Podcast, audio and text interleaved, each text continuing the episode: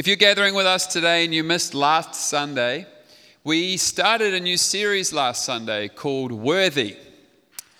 And what this series is sitting in is in Revelation chapter 5, there's this display of worship in John's vision where he sees all of creation responding to Jesus. Jesus as this lion like lamb seated upon the throne. And we are tracking towards Easter with that vision in our minds.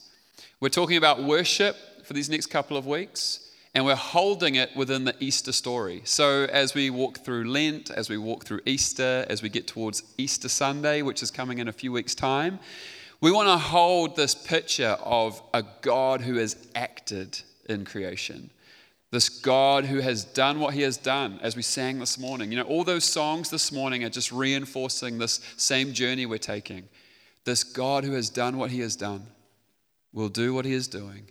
And Easter is this moment stuck into history to tell us and show us what that looks like.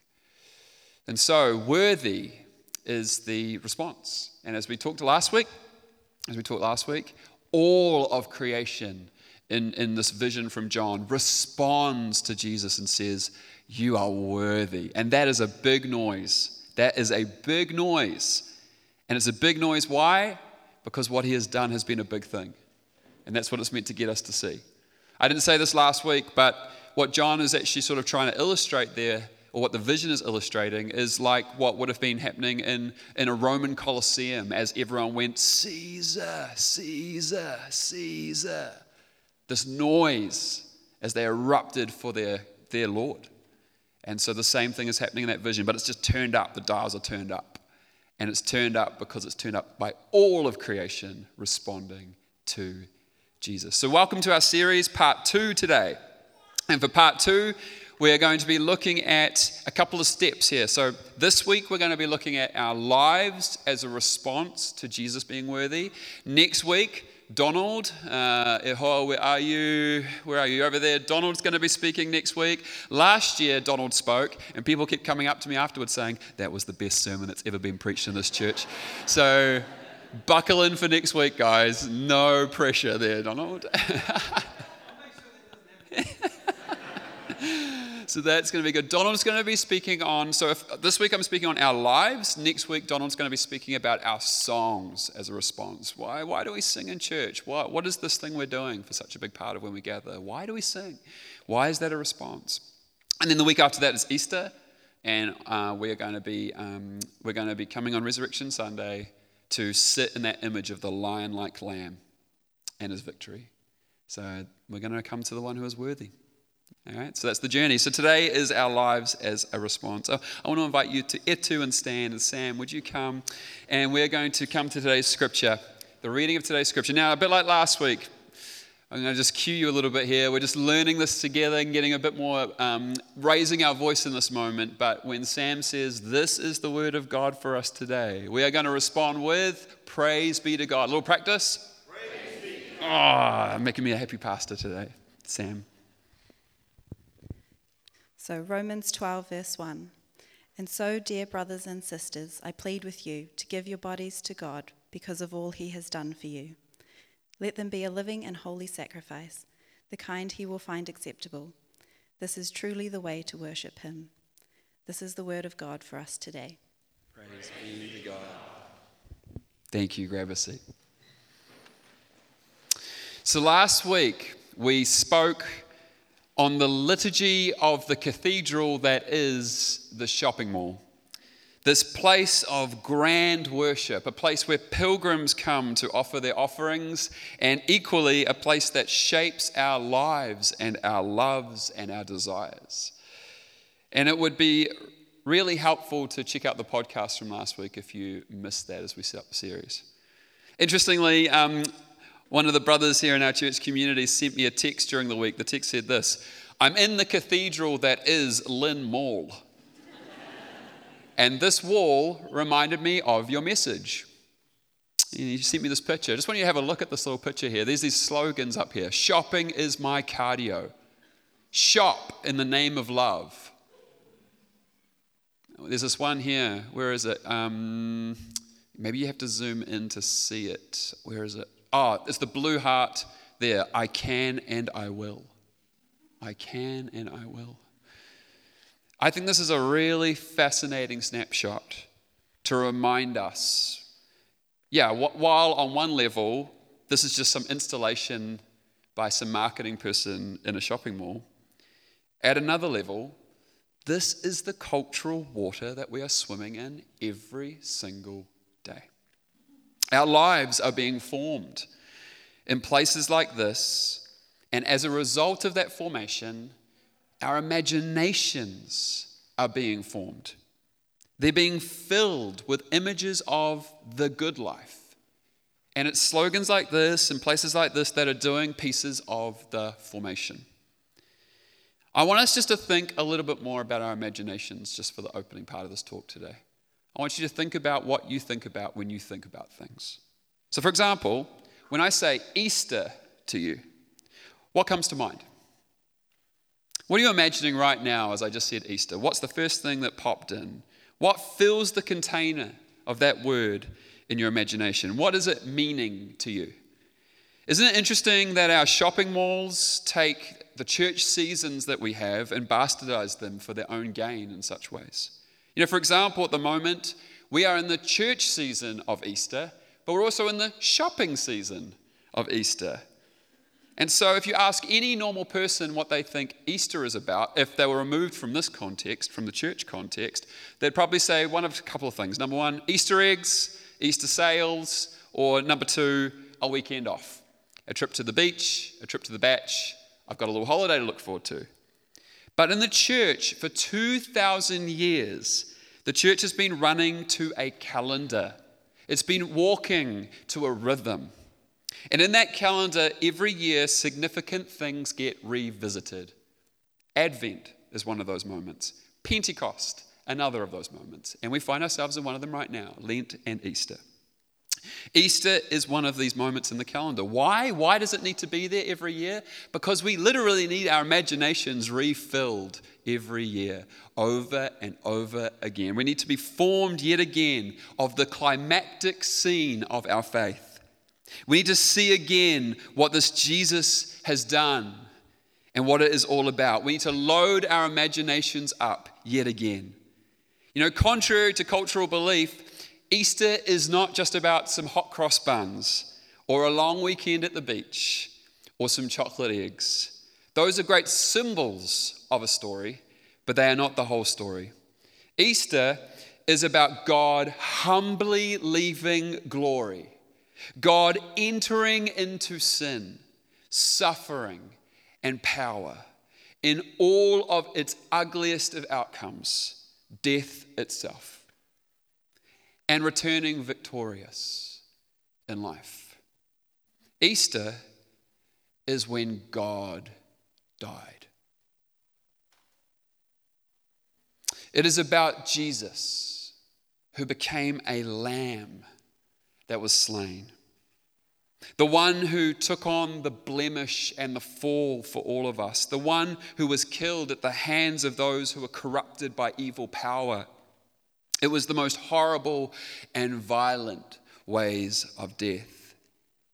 You know, our malls, our malls present this kind of Easter, which is literally marshmallows and fluffy bunnies. But the church calendar, the church calendar wants to load our imaginations up with an image of a man covered in his own blood, his own excretions, his body cut open from the whipping a crown of thorns, a mockery that was placed into his scalp with blood coming down his temples, nails pierced through his skin and his sinew, struggling to breathe as he has to lift himself up on those wounds to take his next breath, releasing himself down because he is exhausted, hanging on a Roman torture death device that was used to display this is who's in charge, this is who's in power. Don't you forget that it's Rome who rules here. God entered in. He was the lamb who was slain. And at Easter, we remember, we remember the lamb. And then Christians do a really peculiar thing.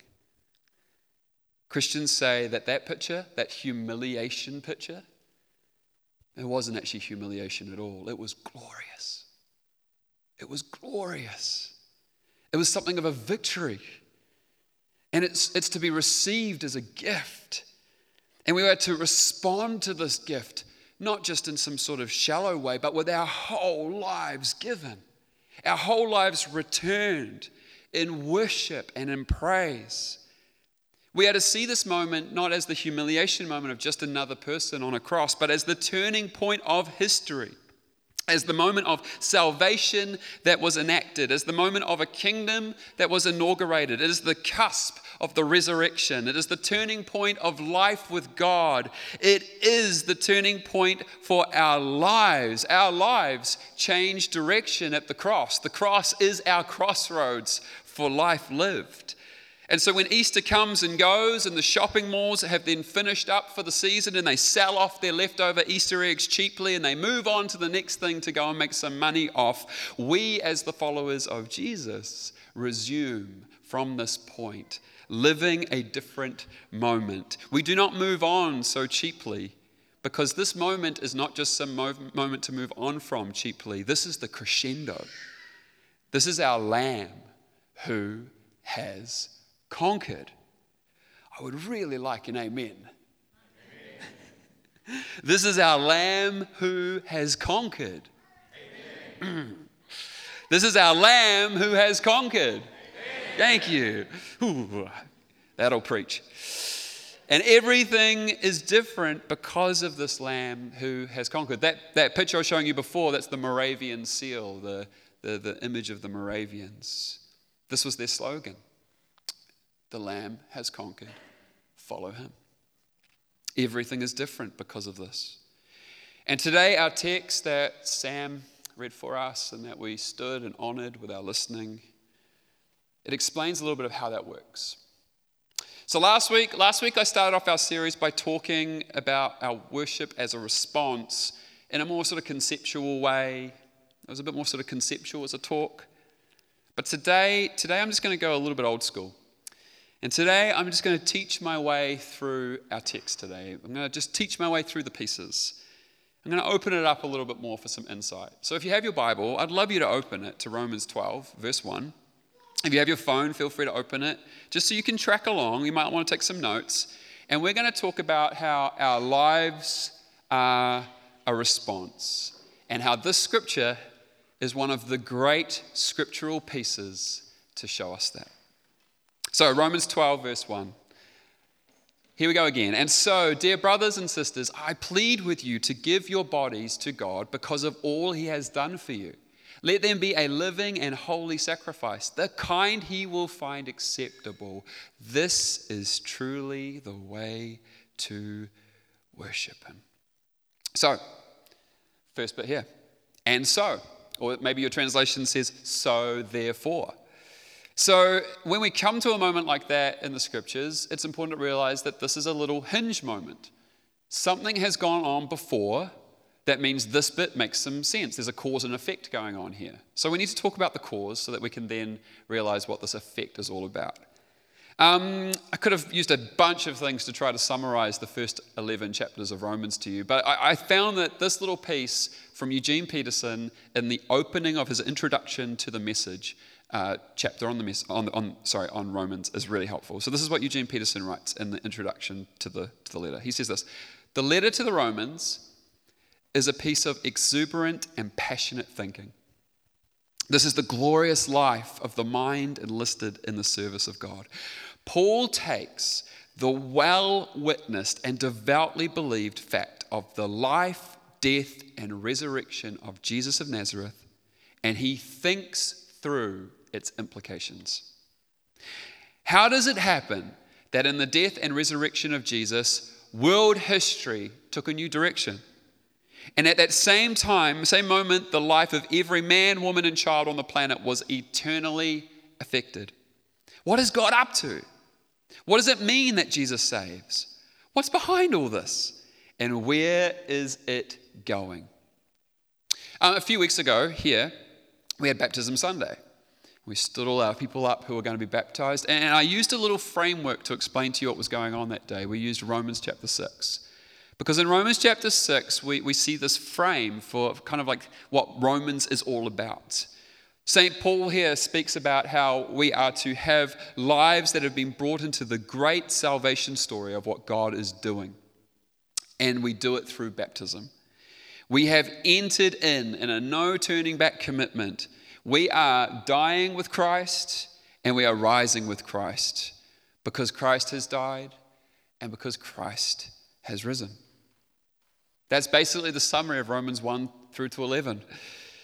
Christ has died, Christ has risen, and we too are invited to the same journey, the same story.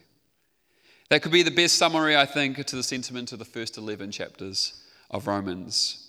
We join him in this work. And so we get to chapter 12. We get to chapter 12 and we find those important words so, therefore, or and so. And this verse is like the hinge. Taking on board all of that, we now have a response. And that's what we then spend the last third of Romans talking about. And here's how Paul summarizes it. He says, So here's what I want you to do. Because of all of that, give your bodies to God because of all he's done for you. What has he done for you? The Christ thing. Christ has died and risen.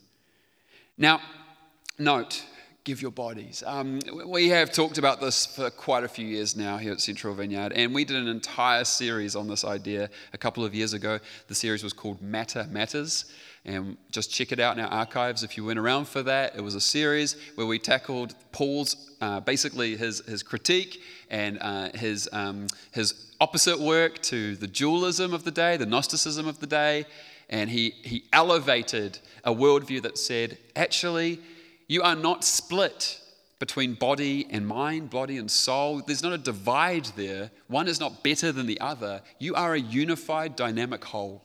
You are a soul. You are a nephesh. You are everything tied together. And you are to love God with all that you are. It's not about elevating one thing above another, it's about all of this in a dynamic reality. So, Paul, yet again, I mean, he does this a lot when you start looking for it. Paul, yet again, is going out, against dualism. He's going out against dualism and he's saying, Give your body to God. Give your body. This is not just some mental assent. This is not just some tucked away little invisible thing. This is a display. This is an embodiment. This is an incarnation we're talking about here. Give your whole self over to pursuing God. There's no separation. Be the dynamic whole. Live it well.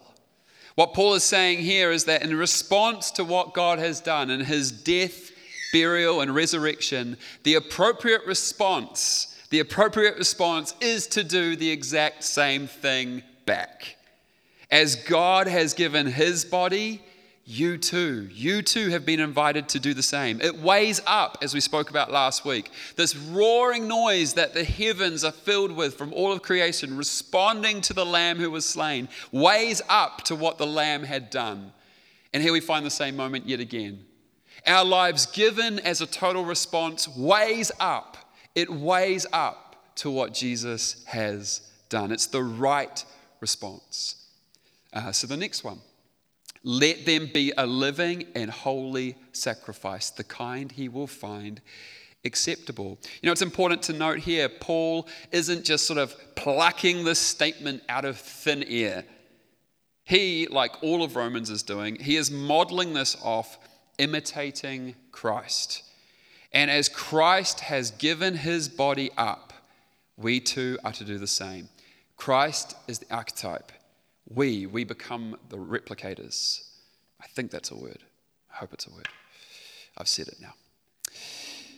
So, to use Paul's language, just to thicken this up a little bit more, I just want to show you in Ephesians where he says a sort of similar thing. Imitate God, therefore, in everything you do, because you are his dear children. Live a life filled with love, following the example of Christ. He loved us and offered himself as a sacrifice for us a pleasing aroma to God. Paul's invitation here is become that same incarnational presence. What was an inward reality for you is also meant to become an outward reality out of you. It's meant to be lived out. It's tactile, it's earthy, it's for this moment, in this place, in this, in this moment of history. And so, how does that look? Well, he sketches it out with a couple of little keywords that I just want to show you here. So, he uses zao, which means living. Uh, for something to be living, it's alive, which means it has a pulse. Okay, so for us to be alive, there has to be a pulse. He uses another word, hagios, which is a word holy, set apart, consecrated. We talked about this word a little bit last, week, last year when we talked about the consecrated life as part of one of our series. He talks about thysia. Thysia is this word sacrifice. Sacrifice is dead. Dead is no pulse. So his method here, his method is to pluck some words that his audience would have started to know. He's using temple language. He's using language from the day. He's sketching out a picture here, a portrait that they would have understood, whether it was from uh, their knowledge of the Jewish temple or even just other temples around them and um, Greek gods and Roman gods and whatnot. They would have known what he's talking about here. You're invited to, to become set apart, consecrated, otherly, holy. And how do you do that? Well, you do that by taking something that was alive and offering it by killing it. Literally putting it on an altar, dead, and offering that, that it may then do its work to make you holy. Now, when it comes to his methods, he's using language that they would have known. But his message is rather interesting because do you see in here the paradox? There's a paradox here. He's putting two things that shouldn't go together, a little bit like oil and water. They don't mix. The two things are zao, something with a pulse, thysia, something with no pulse. Last time I checked, living and dead can't exist together. You can't have those two things at one time. It's binary, it has to be one or the other. But remember, all of this is framed in that greater story of Romans. And we are not people of a paradox. We're invited into a journey of a progress, one of movement, one of development, in a story that Christ has started. We are those who join Christ in his death that we may then also join him in his life. This is an invitation not just to cling to your current life and work on it harder as Project Self, hoping to build something amazing out of your life that resembles something glorious by trying harder. This is an invitation to take an important step. And the way Jesus himself put it, it is to pick up a cross, to die, and to follow him into life. Uh, in Luke chapter 9, Jesus puts it like this Then he said to the crowd, If any of you wants to be my follower, follower is progress, follower means we're going somewhere. You must give up your own way, take up your cross daily, and follow me. If you try to hang on to your life, you will lose it. But if you give up your life for my sake, you will save it. It's in entering that death it's in choosing that death. It's in the giving up of our life, the laying it down, effectively saying, no pulse. That we join Him in a pathway to resurrection. We become people who pick up a new life, a new life, a new way of living. We begin living the resurrection now. We begin tasting the resurrection now. And in the last verse, last part of the verse is that this is truly the way to worship Him. This is truly the way to worship God. And here we come to another moment of our imaginations and the concepts of our imaginations. Um, for many of us, when we say the word worship, when I say the word worship, most of us think of some default pictures. We think of a time of singing together. We think of some songs. And all of that is important and all of that is valid and all of that, yes and amen. And we're going to talk more about that next week, as I said before. That's a big part of what we're talking about here. But the top shelf, gold standard of worship is not just some moment, it's not just a few mere moments of singing together, it's all of our moments. It's our whole lives, given over, surrendered as living songs, singing a new song from a new songbook, singing the song of the kingdom each day, every day. Whether it's the verse in the morning, whether it's the chorus at lunchtime, the second verse in the afternoon, and the bridge in the evening, we are singing a new song of the kingdom with all of our moments, singing a song of worship. And the rest of Romans 12, 13, and 14 go on to sketch this out. Paul gets very specific about how we can go about having ordinary, everyday lives that are lives of worship. And my little homework assignment to you today is why don't you this week, in your own quiet time, pick up your Bibles and read Romans 12, 13, and 14 for yourself in light of what I'm talking about here today?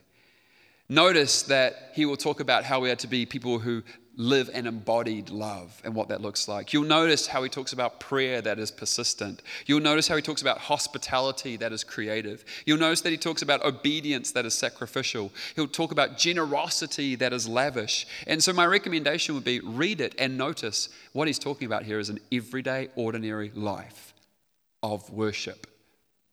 A life of worship, living the resurrection now. Don't forget the big point. All of this, all of this is because we have joined Jesus in death, died to self, and started living a new life by the Spirit, empowered to live tastes of the resurrection now. So, to Paul, we're invited to begin practicing resurrection. We are invited to start practicing resurrection. We will be resurrected one day in a future age to come but we start practicing now. And that is worship, a life on display in that story.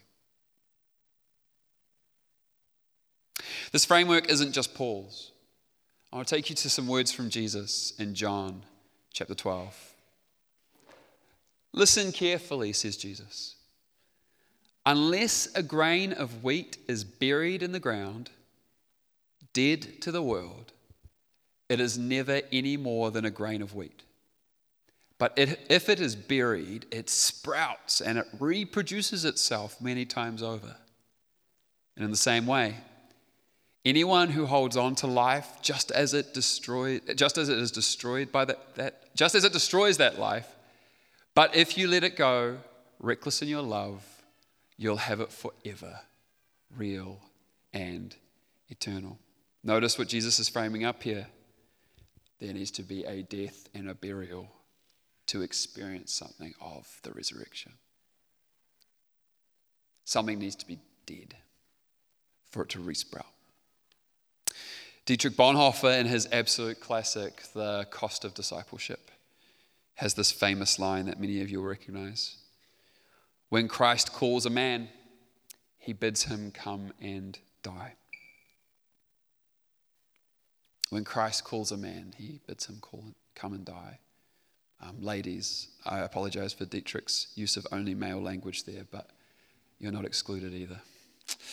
When Christ calls a person, his invitation is come and die.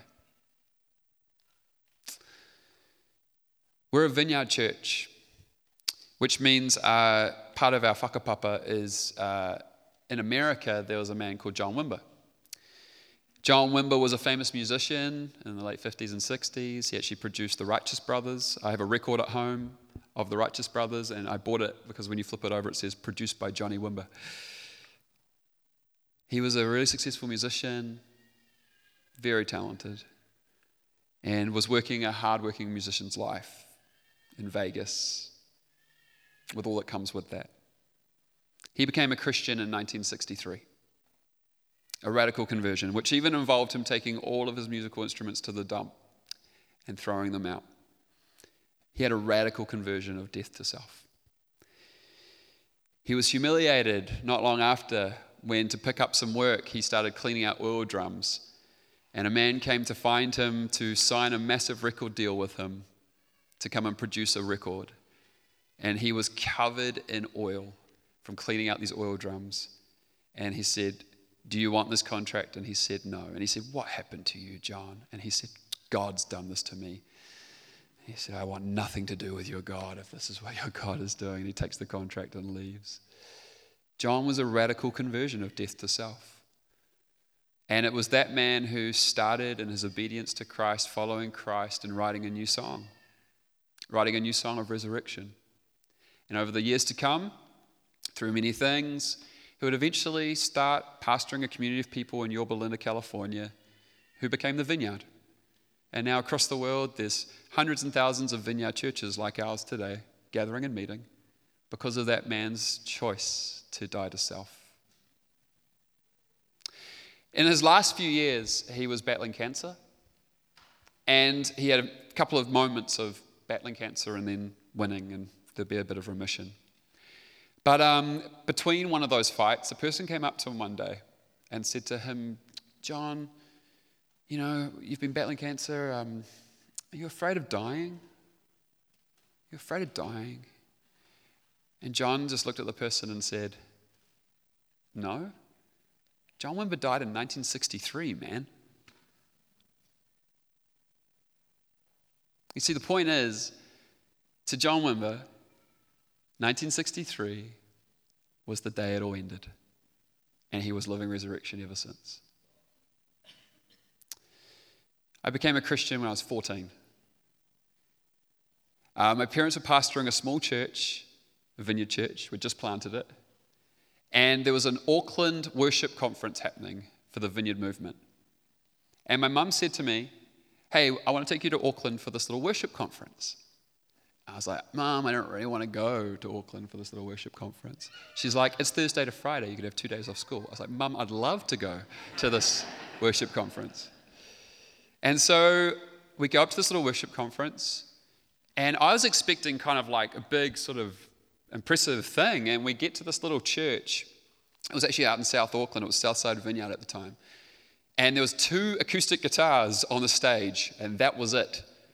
And these two guys from America, Ryan Delmore and Scott Underwood, came and they picked up their guitars and they had like check shirts on and, and like they looked so cool. I was just like, whoa, this is not what I was expecting. I was so laid back. And they just put, I remember Ryan put his guitar on and he like adjusted the microphone like that. And he just goes, why don't we just do what we've all come here to do? Let's let's glorify Jesus together. And he just starts playing a simple song, and all these people come together, all these worship leaders and worship musicians, and we just gather around. And I'm like, what is this? Two guitars, two voices, and a heap of heart that I'd never experienced before. And we were singing this song, and the song, I still remember it says, I will follow you, give my life for you, I will follow you, never looking back. I will follow you, give my life for you, never looking back. And we're singing this song. And I have this sudden moment. Either I mean this or I don't. Either I'm in or this is just lip service. Dan Shee died at 14 years old in 1999 in a small vineyard church in Papatoetoe. When did you die? What's your story of death? When did it all end for you? And you've been living resurrection ever since. Or maybe you haven't. Maybe actually you haven't done that. And today could be your day. I'm the worst evangelist. I'm really bad at this moment. I'm already stuffing it up. But all week I have been living with this sense of like, Dan, I want to invite people to die, to give, my, to give lives over, living in a response to God. Not just with words, not just with lip service, but with a yes, a yes to his invitation, an invitation, yes, to die, but to live, to pick up life, that you may practice resurrection, that the Spirit may come and do his beautiful and fruitful work in you. I want to finish today by calling us to consider our lives as a response to God. A living sacrifice. A life laid down to live the resurrection. Romans 12 again, but this time in the message. Sorry, the scripture's wrong at the bottom there. That was my late night sermon editing there last night that got through the gate. Here's what it says this is Romans 12. So here's what I want you to do God helping you. Take your everyday, ordinary life, your sleeping, eating, going to work, and walking around life, and place it before God as an offering. Embracing what God does for you is the best thing you can do for Him. It's the same text we've been sitting in all day, just taken from the message. But I want to take you to some other words now. In closing, I want to take you to the words of our songwriters here in this church community. We sing this song a lot. But here are the words that I think are Romans 12 that we sing every time we sing this song. May we be an offering. We simply give you everything. May we be an offering Jesus, you're worth it. May we be an offering. You know, we sing this song often, and I just want to raise today those are dangerous words. And if they are sincere and if they are meant, those words could change your life.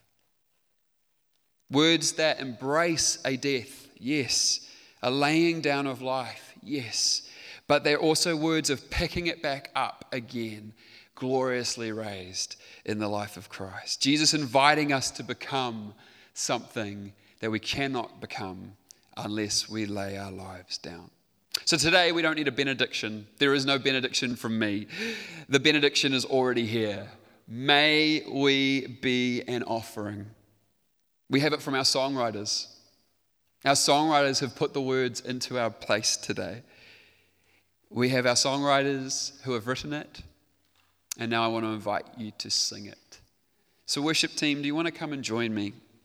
Come and join me, and together, Etu, Central Vineyard, stand with me that we may respond today to God by singing our way into His presence together, by singing about being an offering.